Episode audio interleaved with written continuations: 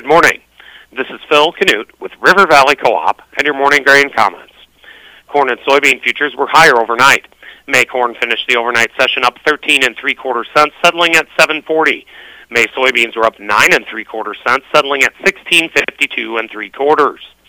In the outside markets as of 7:45 a.m., the U.S. dollar index is off 0.362, trading at 98.042. May crude oil is up $3.23, trading at $107.47 a barrel.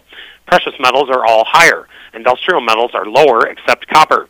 The electronic mini Dow Jones is off 132 points, trading at 35,058. Yesterday and overnight, corn and soybean futures followed crude oil. Yesterday, crude oil futures were tanking, so corn and soybeans did as well. Overnight, with crude oil futures recovering, corn and soybeans followed along. Really, this should all be normal to us at this point. Futures have been whipsawing back and forth for the last month, but have really been going a whole lot of nowhere.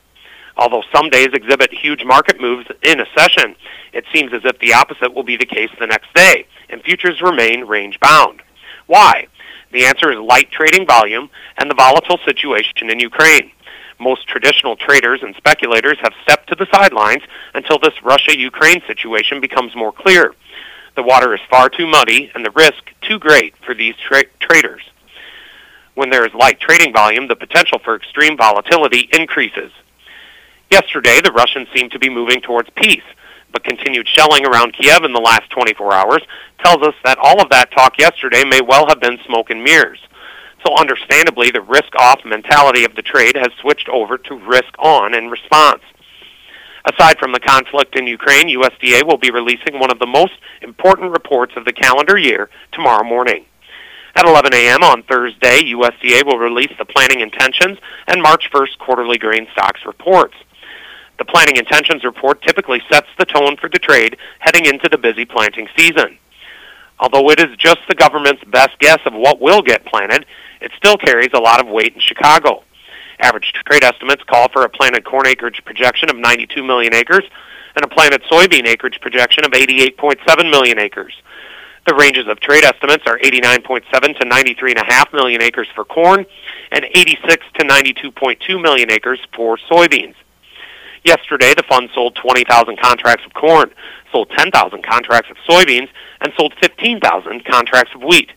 They are now estimated to be net long 343,915 contracts of corn, net long 139,250 contracts of soybeans, and net short 19,310 contracts of wheat.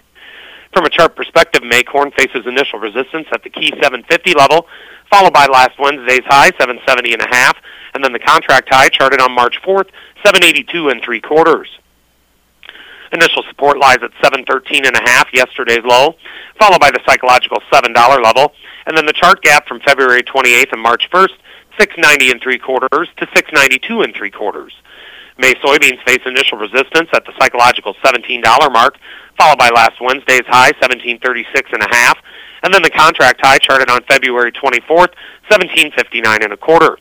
Initial support lies at 1622, yesterday's low, followed by the key $16 level, and then the February 25th low, 1579. Opening calls are higher. And with all of that, have a great Wednesday from your friends at River Valley Co-op.